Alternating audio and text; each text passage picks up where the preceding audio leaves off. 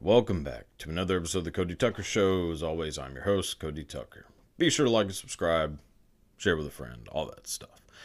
Um, so I've been like just thinking a lot lately about how like I you know with having just like an insane amount of anxiety which I know I talk about this a lot but oh well um I have been like really regretting the fact that I didn't try more drugs like whenever I you know cuz there was a time in my life where like I would have tried anything. And I don't know what made me think of this. I guess I've just been listening. I've been listening to a lot of the Grateful Dead lately, which never in a million years would I have thought I would have gotten into this band. I've tried like I almost look at it as like Game of Thrones cuz like I the more people told me I should watch Game of Thrones, the more I despised everything about the fucking show until I watched it.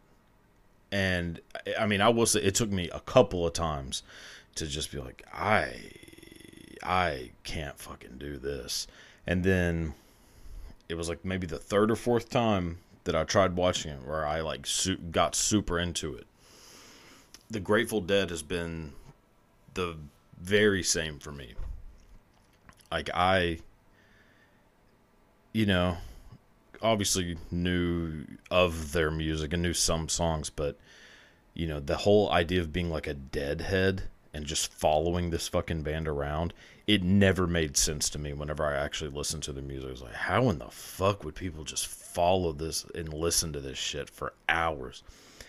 And out of nowhere, I guess just from like Sirius XM and having like that Grateful Dead channel, I've gotten super into it We'll say I've eaten in my lifetime probably a combined total of six gallons of Cherry Garcia ice cream.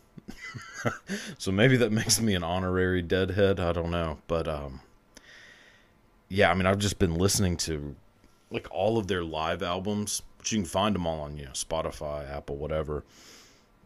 And they are fucking incredible. So I don't know you know, and I haven't had this happen to me in a long time where I've hated something for a really long time and then it just clicked where now I like it. It happened a lot as a kid because I would hate a lot of the music my parents listened to and then just out of nowhere be like, damn, I kind of do like Lynyrd Skynyrd."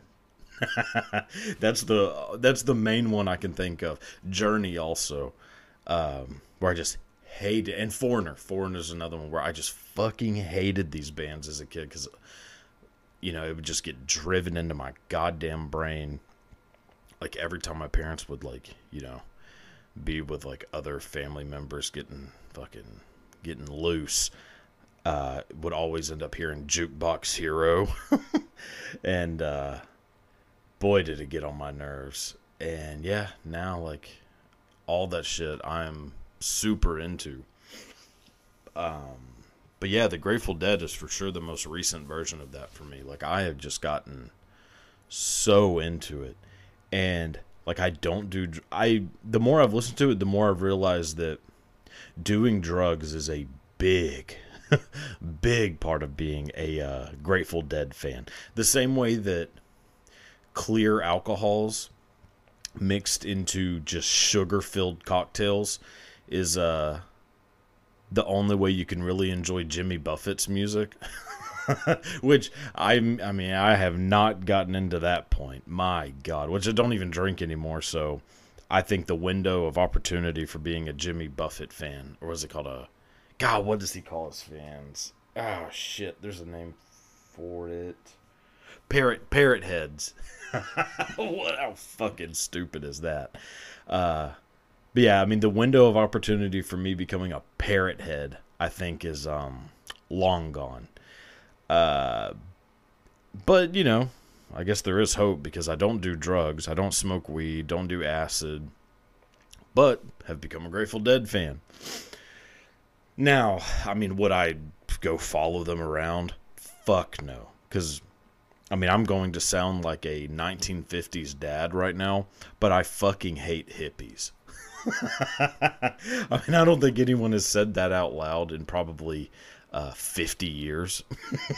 but, you know, in high school, like being obsessed with old Jimbo over here and like all the like 60s counterculture stuff, I was just so fascinated with like the hippie movement, Woodstock, Monterey Pop, um, obviously like the Doors, Big Brother and the Holding Company, uh, Hendrix, like all this music that's kind of synonymous with, um, you know, that era, the Mamas and the Papas, Jefferson Airplane, and um, I always thought it would be so fucking cool to have been in like San Francisco in 1967, Summer of Love, Haight Ashbury, and the more I've the more I've gotten older, the more I've just realized how smelly it must have all been. Which I have a thing about smells.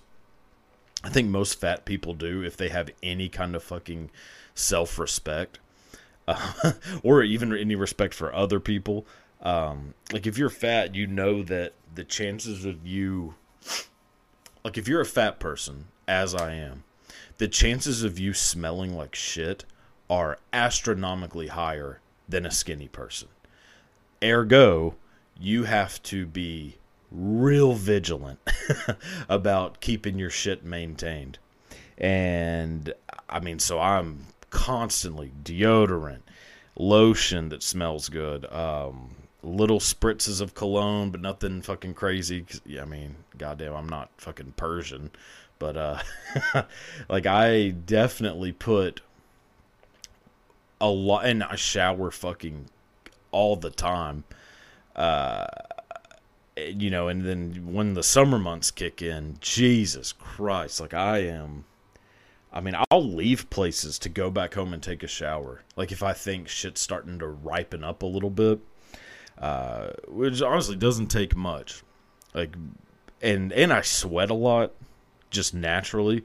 So all of these things combined creates just a stinky fucking person.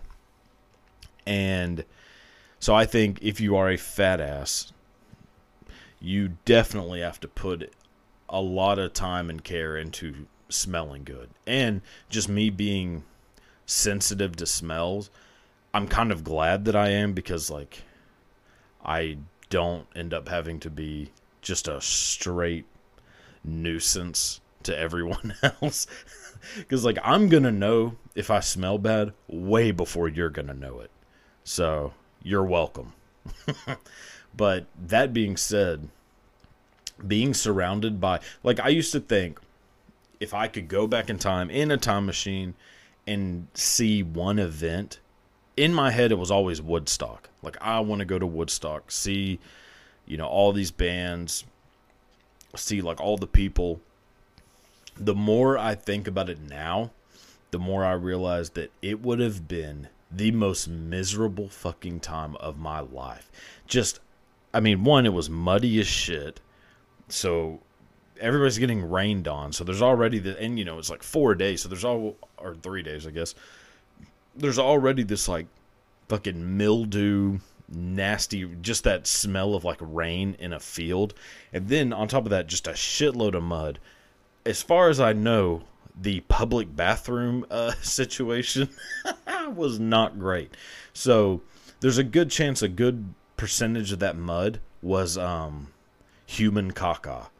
And mix that in with just the hippie smell of just sweat and fucking hair that's like curdled. God, I there is no ounce of me that wants to have been around any of that. So, back to original point, traveling around and seeing the Grateful Dead to me is just the modern version. It's the continuation of that disgusting caveman shit. Which, God, I mean, like, I, you know, not a big fan of homeless people. I mean, you know, maybe that's, uh, you know, sorry, not sorry. Um, maybe I should be more philanthropic, but um, I mean, fuck, if I'm broke, how the fuck am I gonna be philanthropic? Anyways, and the main reason why I don't like homeless people isn't just the like the way I kind of look at homeless people is the way that somebody might like somebody who's a whenever you talk to somebody who's afraid of birds, it's the reason same like logic of why they're afraid of birds. One is that they shit everywhere and they're super unpredictable. May or may not uh, peck your eyes out. All of these three things can perfectly be lined up with the uh, mentality of a hobo. And it scares the shit out of me. But the number one reason why I don't like, um, you know, the transients or transient is um, just the smell. Like every time that a homeless person that I've gotten close enough to like, which I have given homeless people money before. I mean, I'm not like fucking Scrooge. Now I've become much more Scrooge like. Um, but there were times where like you know you kind of get cornered by a couple of them and you're like oh jesus how do i get out of this situation? So you just throw some change on the ground and when they get down to reach you know you haul ass. But the fucking smell that comes off of your standard hobo is whoa. And you know so that you know am i am i a shit person? Probably. I have contended with that my entire life and there are things that I would like to change about said shit personality, and there are things that I just accept are going to be part of my life forever. My just overall disdain and disgust for street hobos um, will, I think, always be there. And the more common it's gotten, the more I'm gonna fucking hate it. Now, I do. I wish, obviously, there's a much bigger story with that, and you know, we probably shouldn't have the homeless problem that we have. Um, most of these people should be in some sort of psychiatric care. They shouldn't be on the streets. Um, but until that happens, I am fucking keeping windows rolled up and looking straight ahead. like I am, I it is they're fucking zom- I'm looking at it like they're zombies, and that's what I got to do. I don't think I'm alone on this too. I think most people probably do think the way I'm thinking. They just don't want to say because they don't want to sound like an asshole. I am pretty damn used to sounding like an asshole, so I mean, what can I do? Um, but yeah, so and really, the Grateful Dead fans are basically just homeless people who have figured out a way to like make it into a Grateful Dead concert. That being said, becoming a big fan of the Grateful Dead. um, yeah. But also to kind of go back to what I was talking about even before that, I wish that like my anxiety wasn't at a level where it has been for a long ass time. Because I would like to try getting high as shit and listening to the Grateful Dead. Like the more I've listened to him, the more I'm like, God, I would like to be high right now. and my just, I have such a weak fucking, um, what do you call it? Like, I mean, a weak brain in general, but like my ability to maintain, as the stoners like to say, um, God, I sound like a real fucking square I think the more I'm talking right now, the more I'm sounding like I am a fucking preppy kid from the 50s. Jesus. A Sosha, if you will. Um, oh well. But I, you know, I have a very limited ability to maintain uh, if I get high. And therefore, don't do it. I, I in the past, I would say in the past, um, maybe five years, fuck, maybe even longer. Yeah, I'd say, let's say past five years, I've been hot twice. Uh, and one was a very small version of it where I took like a couple hits. And man, it just takes every fucking ounce of me not to just drive myself to the emergency room every time I anytime I get high. So, and that's just from smoking weed. I can't imagine just the shit show that would happen if I tried dropping acid. I mean, my God, it would be like any of those stories you hear of like the bad shit that happens to people who are on acid that people will say to try to keep their kids from doing acid like oh this person thought a light bulb was candy ate it and died and people are like oh it's probably bullshit it wouldn't be bullshit if i did acid all of those things jumping off of a roof jumping out of a window um, thinking that there's bugs inside my skin and skinning myself to death. I would probably do a little bit of every one of those things if I were to drop acid. But there is still just a huge part of me that wants to do it so bad. That wants to like do m- mushrooms, do which and I know from you know oh, fuck. I know that um you know, from a decently clinical perspective, there there could be I could benefit quite a bit from doing mushrooms. Like the psilocybin treatments and all of these things that have, you know, pretty well have been well proven to help in some way with anxiety. But I mean, I don't know that it would help. Like, how the fuck if like if the biggest anxiety causing thought to me is tripping balls, then how the fuck do I get over that in order to take the thing that may make me trip balls, but also help me get rid of the anxiety that is caused by the idea of tripping balls. It is a cycle that would leave me fucking drooling.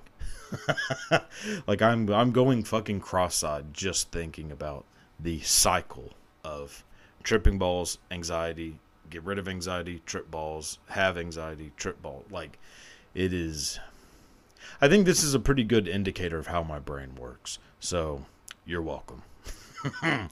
but uh yeah, I just don't I don't know. I don't think I could ever do it. Um and I so part of it is like I regret not doing a lot of these things. Fuck, what the fuck am I yawning? Um, I regret like not trying acid, not trying shrooms. Well, I did try shrooms twice. Nothing happened.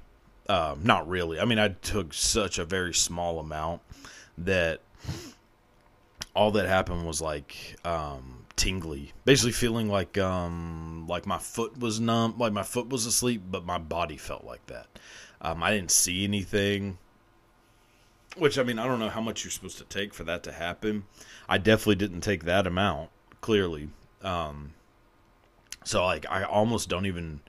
Most of the time, I don't even remember that I've done mushrooms. Like when someone asks, um, but I've never done acid, never done, um, you know, any of that kind of stuff. D, I mean, DMT, God, is out of the question. Fuck no. Like, I want to try to fucking live in this world. I damn sure don't want to get launched off into another fucking dimension for 15 minutes. Like, I'm having a hard time just being, you know, here. oh my God. And my worry is that it's gonna stick. That like I'm gonna go. God damn it. Um, my worry is that I'm going to go into that world and not come back out. or like or just start having like like I already feel like my uh, grasp of reality it's got a little slickness to it. like there's it's not all it's not completely slippery, but it's pretty damn close. So I I'm already having to kind of, you know, keep my wits about me just to maintain here.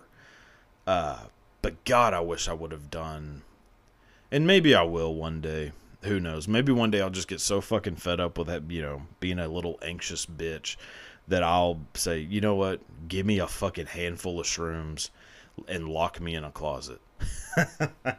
or, I mean, and, you know, put on Grateful Dead live at Cornell University 1977, and I will just see where the fuck I end up.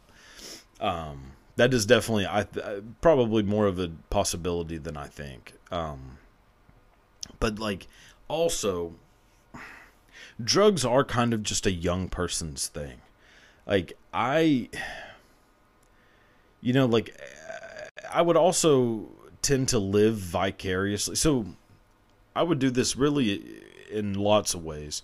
Um but like with things that were bad, so like drugs or committing crimes, whatever, I would just read about people doing it and that um, intrigue would be wiped out because like I could live vicariously through like I would read um you know Hunter S. Thompson a lot and became fucking obsessed with Hunter Thompson and like his whole gonzo world. Uh like Fear and Loathing in Las Vegas Fear and Loathing on the campaign trail all those things. Um and so it kind of like satiated the need to do a fuckload of drugs um, obviously, didn't help with alcohol. alcohol was taking was hitting me full force, but you know all the heavier shit like like I was not about to huff a bunch of ether. like I'll just read about Hunter Thompson doing it. I get to hear what it's like, and there it is. I've experienced enough of it that I need to which is good for bad things because then you don't have to do it. You don't commit a crime. You get to you know see hear what it's like from someone else. And you know there you go. Intrigue is over. But i also do that with shit that's like good. Like instead of wanting to go to paris i'll just watch a documentary about paris and be like well well that's good enough. But that isn't. That's a bullshit like real little bitch mentality to have.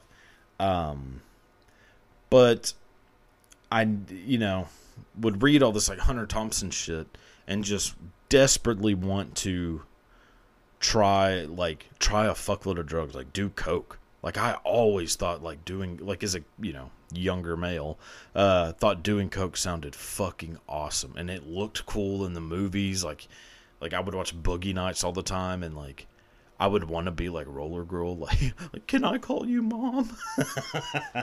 like I, you know, it was kind of just like shit that I was, I was fascinated by, but would never do it, and a hundred percent would never do it now. But then also, again, to the point of like it being for younger people, like, you know, I was heavily obsessed with Hunter S. Thompson but and thought like man that guy lived like the best fucking life. Like he did whatever the fuck he wanted went out the way he wanted to go out. And now that i'm like maybe just i don't know if i'm wiser. I mean i'm still young as fuck so i'm probably really stupid in a lot of ways. Um, but definitely the more removed i am from that uh, the more i realize like he was probably fucking insufferable to be around. Like as cool as hunter thompson as cool as Hunter S. Thompson seems like he was, God, he was probably. I would have hated being around him. Like, I would have hated being like, oh, we're going to go to the fucking, you know, we're going to go watch a football game. And then meanwhile, this fucker has just laced my Heineken with fucking mescaline. He's like, oh, we're about to see some shit now, man. Like, fuck that. but that's like, I imagine that's the world you're living in if you're hanging out with Hunter Thompson. Is that you could be eating breakfast with him and he's like, hey, uh, how does your eggs taste? You're like, um, good.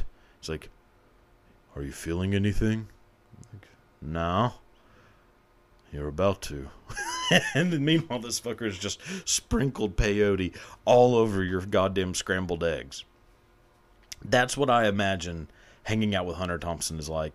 And now, thinking about it, I am so glad I am not of that world. And maybe I'm just sounding like a boring dude, which in a lot of ways I am. But I would much rather be boring than just be I mean, to be on to be going at a hundred all the time like that, fuck no. I mean, obviously he couldn't handle it because he put you know he put a handful of lead right through his fucking dome. So you know, there's that. But um, all right. So to move on from this, maybe one day I'll do acid. Uh, maybe I'll even do it on a podcast. Try to get you know more than fucking twenty views on on an episode. Um, but uh, time to start talking about the fun shit. Um, got three fucking fascinating stories to go through um, that involve, let's say, American icons. You know, just famous people of uh, well, somewhat recent U.S. history and somewhat older U.S. history. Doesn't matter. Either way, it involves um, the children of legends. That's probably the best way to put it. So, um, without further ado, let's go through some stories of uh, the old Did You Know segment. So, first story is the curse of Robert Todd Lincoln. Um, if you don't know Robert Todd Lincoln is, he was uh, the son of President Abraham Lincoln. Um, I mean, obviously, don't have to go into too much detail about Abraham Lincoln, but we all know the story. On April fifteenth, nineteen or eighteen sixty five, Abraham Lincoln is in Ford's Theater watching a play. A man by the name of John Wilkes Booth makes his way up to the booth where, uh, in like the balcony where Abe is sitting with, I believe, Ulysses S. Grant. I might be wrong about that. Uh, I can't remember who he's all with, but he's with some people. Fuck it. John Wilkes Booth, massive fan of the South, big fan of the Confederacy. So, ergo, not a fan of Abraham Lincoln. Shoots Abraham Lincoln point blank in the back of the head, jumps off the uh, balcony, lands on the stage, breaks his leg, shouts uh, "Sic Semper Tyrannis," which I think means like to death to death of all tyrants or something like that. Um, runs out the theater. You know, gets captured later on. Um, but it's all part of this conspiracy to kill Abraham Lincoln. Because even though Abraham Lincoln, arguably one of the greatest presidents of all time, the bottom half of the country fucking hated his guts. So, you know, he went out the way, uh, the way that you know, the Julius Caesar way, the Kennedy way, that people who make a big impact usually rub a lot of people the wrong way. So, Abraham Lincoln uh, shot his son, Robert Todd Lincoln, uh, not even a month later. This to me is one of the craziest coincidences in history. So, also, to give just like a little bit of backup, um, John Wilkes Booth was a somewhat well-known actor of the time and was the brother of a of arguably like one of the most famous actors of his time. His brother's name was Edwin Booth who so it's basically like if like if Billy Baldwin had shot Bill Clinton in the 90s. I mean, that's basically John Wilkes Booth's level compared to like his brother Edwin, who would be like obviously the Alec Baldwin. Even though way more likely for Alec Baldwin to shoot to shoot someone. Um, but uh, so John Wilkes Booth escapes. All that shit happens. Less than a month later, Robert Todd Lincoln, the I believe youngest son of Abraham Lincoln, um, is getting onto a train standing at like you know the train station, about to get onto like the train cart, slips and falls, or starts to fall, which he would have fucking died. A person grabs his arm, pulls him back, saves him. The person who pulled his arm back to save him was Edwin Booth, brother of John Wilkes Booth, who less than a month before that fucking killed his dad. Which is mind blowing. That is I mean, I think one of the craziest coincidences ever in history. But it is not even close to the end of the Robert Todd Lincoln curse. So Robert Todd Lincoln, dad, president, dies. Later, he becomes the Secretary of War or Secretary of Defense. Let me see. I think I had this written down. Secretary of War for James Garfield, which in a previous episode, I remember James Garfield as the person who was assassinated by former member of creepy sex cult Charles Guiteau. Charles Guiteau um, shot and killed President James Garfield. What I didn't say is that standing right next to James Garfield was Secretary of War Robert Todd Lincoln. so Robert Todd Lincoln, dad is shot, president. Becomes Secretary of War, witnesses right next to him, another president get assassinated. Which you would think at this point, you'd say, fuck politics. I'm never going to meet or hang out with another president ever in my life. And you would be wrong. Later, Robert Todd Lincoln is kind of removed from politics. He's like, I, I'm not getting into this shit anymore. Uh, but he becomes, I think, like kind of high up in um, like this rail railroad company, um, and they are doing the Pan American Exposition in Buffalo, New York. And so he says, "Ah, fuck it, like we'll go to that and check it out." So he goes to Buffalo, and when he is in Buffalo, President William McKinley is in Buffalo. President William McKinley gets assassinated by this fucking anarchist radical. I always fucking can't seem to pronounce his name correctly, so I'm not even going to try. But I believe he was Polish. Um, so yeah, so Robert Todd Lincoln, dad, Abraham Lincoln, assassinated, becomes Secretary of uh, War, standing next to uh, James Garfield. He gets assassinated. A couple years later, goes to Buffalo, New York, to see the Pan American Exposition. William McKinley's there. He gets assassinated. So, yeah, Robert Todd Lincoln is, I mean, my God, what a fucking bad omen that dude was. I mean, poor fucking bastard. So that's the curse of Robert Todd Lincoln. So the next uh, that we'll go through is um, the so everyone I should think knows the Rockefeller family. Rockefeller family, arguably the most powerful family in American history. Um, I don't even think it really anybody even comes close. The Rockefeller family, the patriarch of family, was a guy named John D. Rockefeller. John D. Rockefeller guy grew up decently poor um, but highly motivated and happened to kind of be at the right place at the right time during the oil boom of the early ni- late 1800s, early 1900s.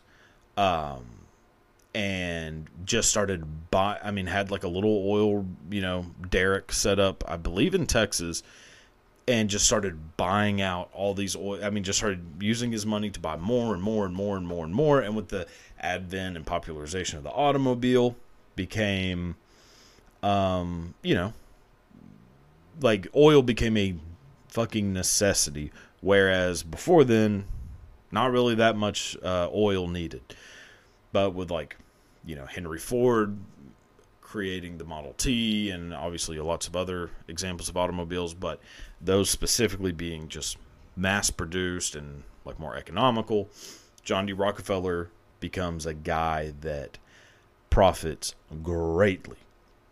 So much so that by 1913, John D. Rockefeller, who owns this company called Standard Oil, becomes the richest human being on the planet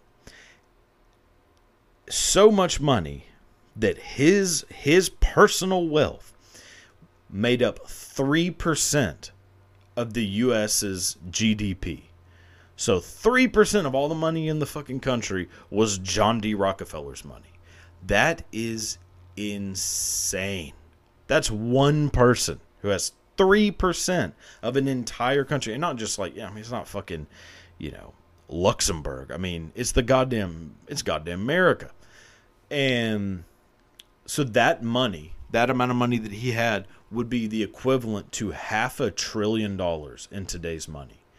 John D. Rockefeller is arguably the richest person ever to live, at least in modern society.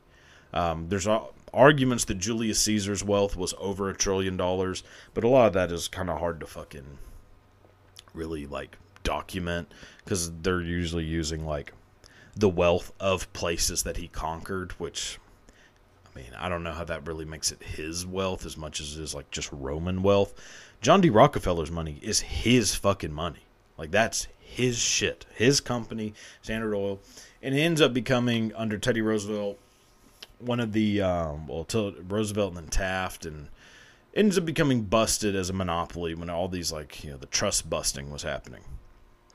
It was like the Antitrust Act or whatever. Um, Teddy, uh, so John D. Rockefeller, even with the shit getting split up, is still massively wealthy. So he ends up having a son. So John D. Rockefeller is not the person that this that has like necessarily the crazy fucking interesting story. It's a little bit further down the line. So John D. Rockefeller, but just trying to set up backstory here. John D. Rockefeller has a son named John, uh, J.D. Jr. John D. Rockefeller Jr. Not that much interesting about him. He was a, some would say a philanthropist, but really he was just going around the world and just stealing people's shit. Um, but giving the people there some stuff too, so he didn't seem like just a monster. John D. Rockefeller Jr. has a son named Nelson Rockefeller. Nelson Rockefeller so be, is the grandson of John D. Rockefeller. Nelson Rockefeller gets like heavily involved in politics and becomes the um, like starts working under Franklin Roosevelt. Uh, he ends up getting fired by Truman um, is working like alongside the CIA. Like all this stuff is you know pretty heavily involved in politics, especially during like the 40s, 50s. Then becomes the governor of New York. As governor of New York, fucking pretty well liked human being, and even by today's standards, like uh, seemed like a pretty fucking good politician. He was a Republican, which I mean most people think means that they're a fucking just an outright piece of shit, but you know, 1950s, 60s Republican is a hell of a lot different than today's.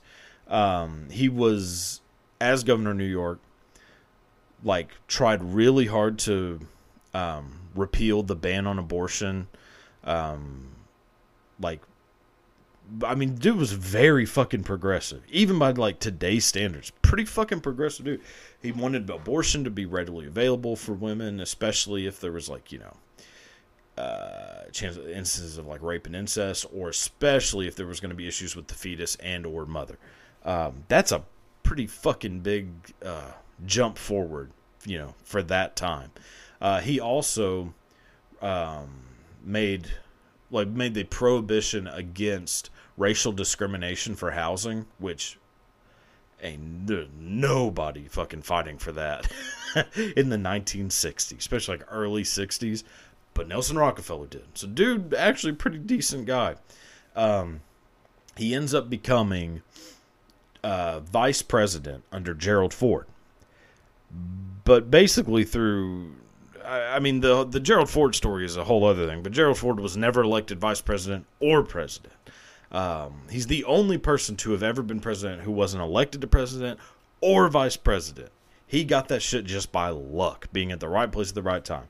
I mean, he became the vice president because Spiro Agnew resigned. So Gerald Ford just uh, automatically became, which I mean, I know you're not elected to vice president, but he was never, he wasn't like the original vice president. Um, I mean, I guess in a way you do elect a vice president because they are on the ticket, but um, so then he becomes vice president. The Nixon resigns and just gets shoe like shoehorned in as the fucking president. Gerald Ford arguably suffered from an insane amount of CTE um, was a bit of a jackass. But Nelson Rockefeller, vice president, seemed like a pretty good dude. Nelson Rockefeller ends up leaving politics. It's like, I'm done with this shit. As good of a dude as Nelson Rockefeller seemed like he was, he had a a love of the ladies.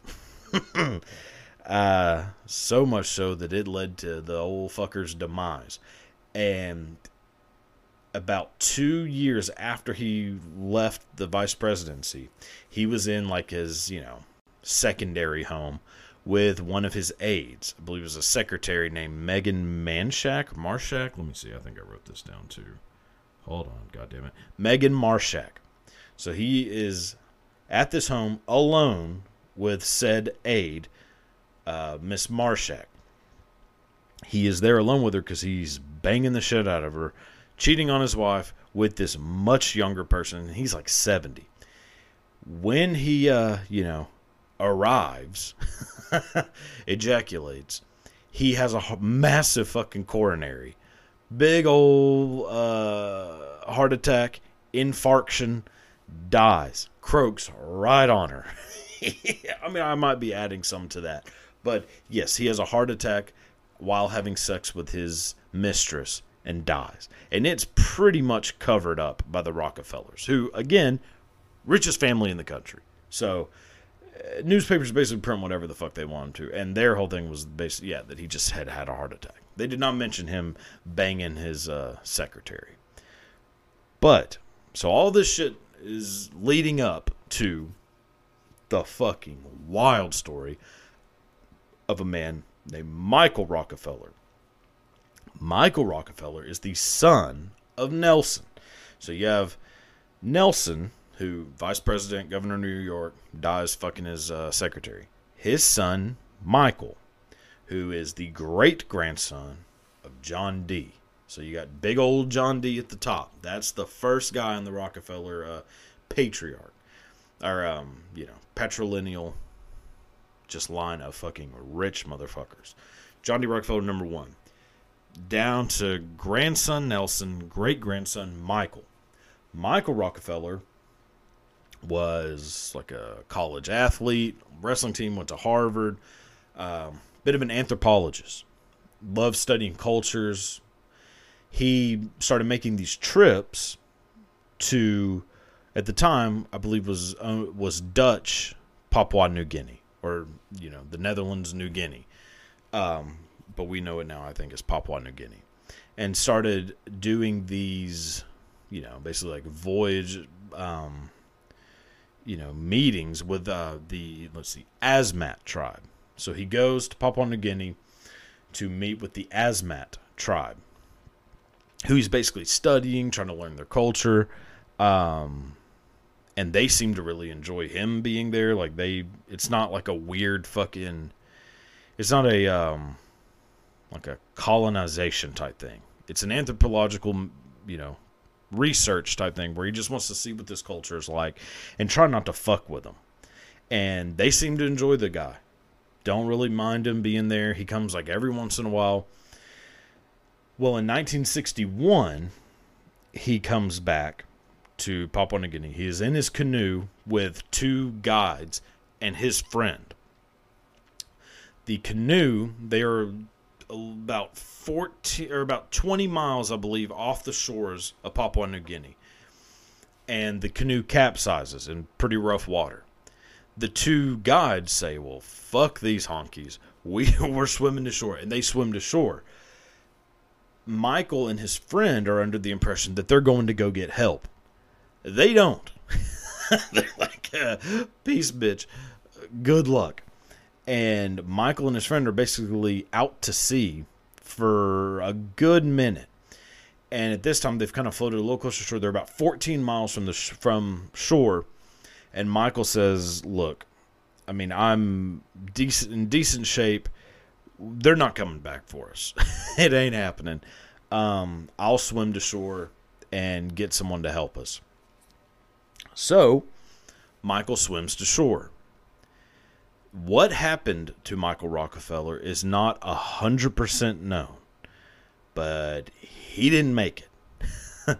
now, there's one argument that he died from exhaustion on the swim.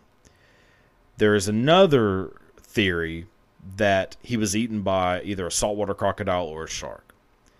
The crazier theory, but is also the theory that has decent circumstantial evidence. So obviously it's not 100% proven, but fuck it, it's an awesome story and it actually may be the truth. Michael Rockefeller made it to shore and was met by not the Asmat tribe, but a completely different tribe because where the boat most likely had, um, you know, capsized and just where he probably got led to, completely different shore in Papua New Guinea. He did not make it to where the Asmat tribe was, who would have 100% helped him out and taken care of him. he instead was met by this other tribe, a way more brutal, vicious tribe who hated white people because they had just recently, like three years before that, gotten into like a bit of a skirmish with the Dutch. Um, not big fans of white people, and also known cannibals, known headhunters. Well, the story that, I mean, actually, most people think is probably the truth is that Michael made it to shore, was met by this tribe, immediately killed and eaten by said tribe. And the reason why there is some kind of weight to that claim is that there have been quite a few people who have gone back to the island, especially like recent after. I mean, you remember this dude is the heir to a fucking fortune. I mean, he's the son of a vice president. So, like, or at the time, not vice president. I believe just governor New. I think Nelson Rockefeller at the time was just governor of New York. Nelson Rockefeller ran for president in 1960, 64, and 68. Became vice president during Ford, so like 72, I guess. Um, but yeah, I believe this is when Nelson Rockefeller was vice president. So the son of the vice president of New York State is fucking missing and nobody knows what happened to him. So people do start going to the island to Papua New Guinea and like investigating, like, what the fuck happened to him? Like, where is he? And there's a few people who make it to the island who, when they're interviewing the Asmat tribe, don't know what the fuck happened to him. But then, because they weren't there at the time whenever he, you know, his last voyage. But there's some people who say, well, let's go interview some of the other tribes around here and when they do, they meet the tribe who supposedly found him. And when they do, some of them are wearing his clothes. That's according to the the guy who, or well, not just one person, but multiple people went, is that they were wearing Western clothes that looked an awful lot like the clothes that Michael Rockefeller was wearing. There was also a skull that had been been used in a ceremony that was decently fresh and was most likely Michael Rockefeller's skull. So it's now whether he died and just washed up to shore and they, you know, kept his skull for some reason, that could be a thing. But so that was like some a lot of people's argument was that yeah, but that doesn't mean they ate him. But according to a few different people who met that tribe, they said they ate him. they said we killed that motherfucker and he is gone. Um, still, though, no one knows what the fuck really happened to him. There have even been some pictures that have resurfaced uh, or that have surfaced, you know, in recent years where you see that tribe and there's a fucking white person with them who looks an awful lot like Michael Rockefeller. Like when you look at pictures of Michael Rockefeller, picture him with a beard and it looks like this motherfucker. I'll put a picture up of it. But so there's some people who think that he stayed with that tribe or that he you know, was with that tribe for a while and then ended up making his way to where the Asmat tribe was because he, you know, had become friendly with the people in that tribe and just lived out the rest of his life with the Asmat tribe. Um, Papua New Guinea is not a highly, you know, visited place. So it is, you know, it's not a crazy notion to think that a person could live with this tribe and people wouldn't have known about it it's just crazy to think that it was the son, great grandson of the richest human being in history, and the son of a governor slash vice president. But that's the story of Michael Rockefeller. And before I go, I'll add one more story that is associated with the Rockefellers because, you know, as decent of a guy as Nelson Rockefeller seemed like he was, even though he did die fucking his mistress and as decent of a person as um, Michael Rockefeller seemed, just really fucking naive. Probably should have stayed his ass in New York. As you know, as good as they seem, as it is the case with most insanely wealthy families, there's usually a little bit of fuckery going on, and that is just as pronounced, uh, prevalent with the Rockefellers and the I mean, there's a lot of fucking examples of them just doing some real shady shit involving money, war, like getting really involved in war, um, you know, taking shit from people. uh, suppress like John D. Rockefeller definitely had a lot of people killed who were trying to you know do like labor strikes. I- There's some shady shit that happened with the Rockefellers. One of them that I think is the most fucking nuts is that the Rockefellers owned this organization called the Rockefeller Institute, which is like did mostly like hospital work, medical research, stuff like that. Um, one of the things that the Rockefeller Institute did is that they helped sponsor Joseph Mengele, that Nazi angel of death, helped sponsor Joseph Mengele's experiments during the Holocaust. That's not good.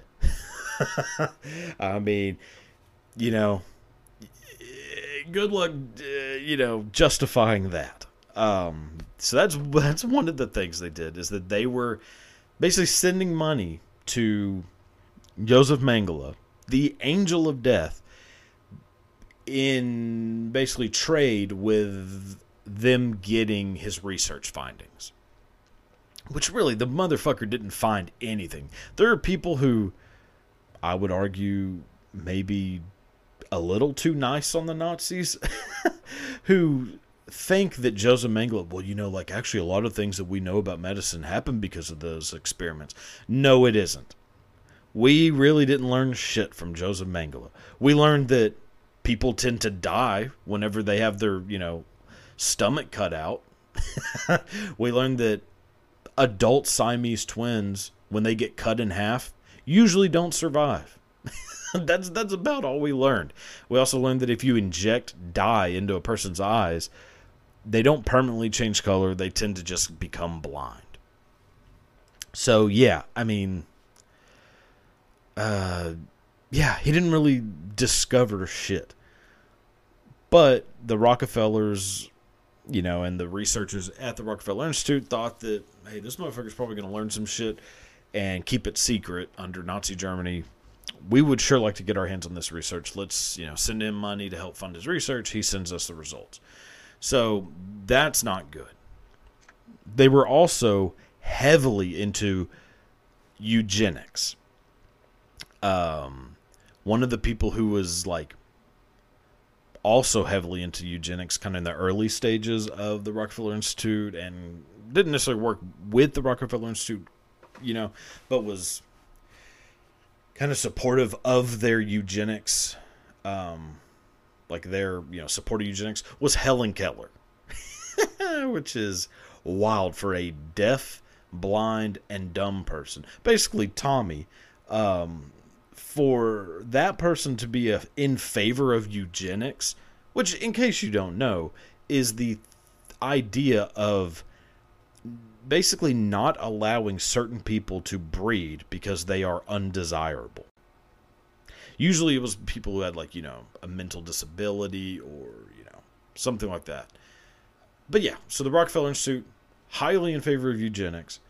They also, I believe this was like maybe in the 30s or 40s, um, they were doing basically research on the flu, on influenza, and wanted to kind of test what basically we're testing like flu vaccines, like early flu vaccines, and wanted to test the results, see what would happen if somebody had the flu and took these different vaccines, whether they worked, blah, blah, blah.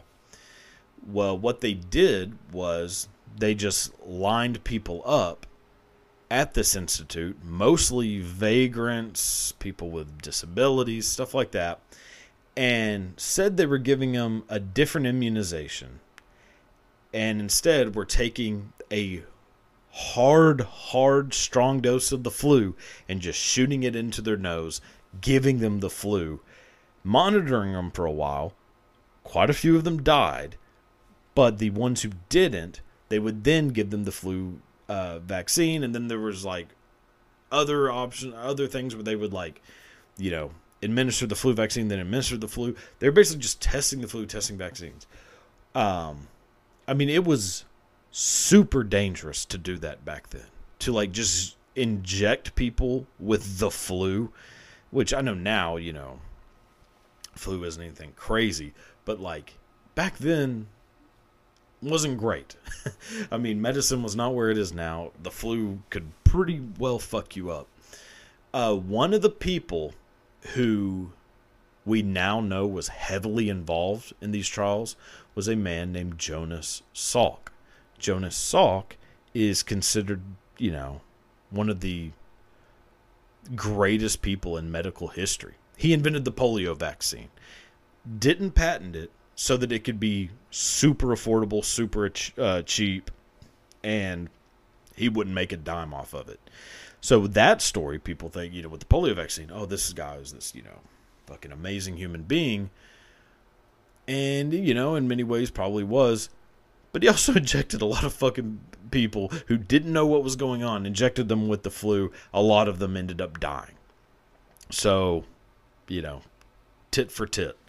Uh, this was all covered up until like a long time later. Uh, the Rockefellers, obviously having the amount of money they have, were able to keep this all under wraps. I mean, it was all kept under wraps for a while, and you know, now I don't even think the Rockefeller Institute really does shit. Um, but yeah, I mean, and you can find a million other stories of them doing some pretty shady shit. Even though Nelson Rockefeller seemed like a pretty good dude, Michael seemed like a pretty good dude, um, and John and the Rock and John D. Rockefeller, hundred percent changed the world. You know, they still they fucked some people up. so those are gonna be the that's gonna be the wrap up of today's episode. Uh, be sure to check out the Instagram, uh, my Instagram. It's at the Cody Tucker. Check out the um, clips that I'll post. Um, yeah, follow me on TikTok. I now have a TikTok, so my privacy is completely gone. Uh, I hope you fuckers enjoy that. But that being said, that'll do it for this one. Goodbye.